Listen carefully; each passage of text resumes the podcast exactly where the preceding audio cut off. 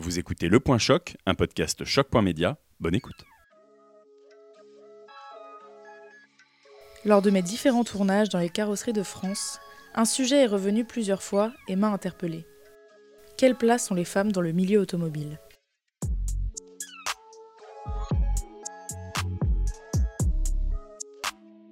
Je suis dernièrement partie à la rencontre d'une femme co-gérante d'une carrosserie indépendante. Nous discutons pendant un moment avant l'interview et quelque chose m'interpelle fortement.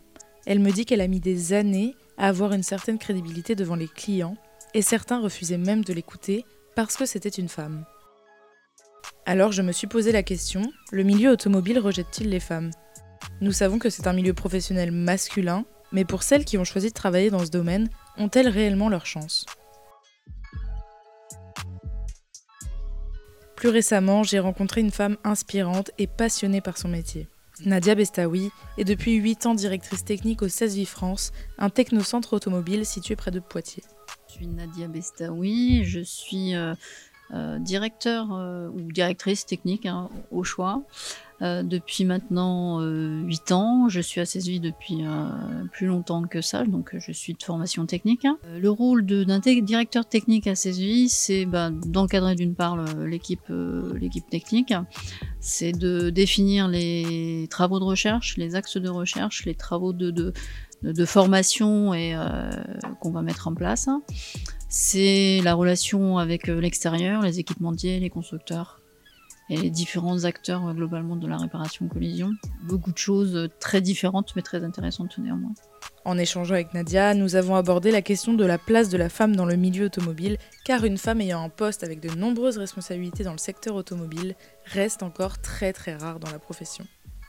Peut-être qu'en début de carrière, effectivement, c'est peut-être euh, un peu compliqué de faire sa place. Néanmoins, très vite, on a. Euh, ouais, enfin, globalement, ça se passe très très bien. Enfin, c'est de la relation humaine. À partir du moment où on respecte les autres, euh, on se respecte les uns les autres, tout, va très très bien. Donc moi, j'ai pas de difficulté majeure. Euh, Aujourd'hui, le, le, monde de la réparation carrosserie, effectivement, ça reste encore très masculin malheureusement. Néanmoins, dans l'équipe technique, et de façon plus récente, il y a deux femmes en fait. Donc euh, j'ai un profil ingénieur, méca, qui est une femme qui est arrivée il n'y a pas très longtemps. J'ai une carrossière aussi dans l'équipe, donc euh, j'en suis euh, très fière. Et donc ça a permis de féminiser un petit peu l'équipe technique. Mais c'est vrai qu'au départ, j'étais toute seule face à tous ces, tous ces hommes.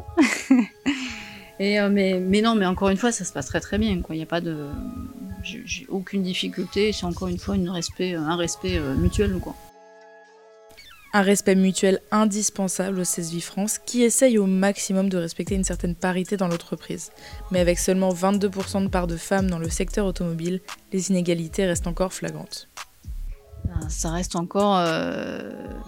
enfin je vais dire malheureusement non, c'est comme ça, mais c'est encore très masculin, très très masculin à dire que j'ai eu du mal à trouver en fait des, femmes pour étoffer l'équipe technique. Hein. C'était pas, c'était loin. Alors c'est pas, euh, bah, ne serait-ce qu'à l'école, hein, globalement dans les écoles, que ce soit les écoles d'ingé ou les écoles euh, de carrosserie, de peinture, de méca, il y a très très peu euh, de, candidates. Et donc on, fait avec le marché, le marché en fait. donc à regret certes, mais c'est un beau métier. voilà, j'encourage toutes les, les, femmes et les filles qui souhaitent s'orienter vers cette activité-là.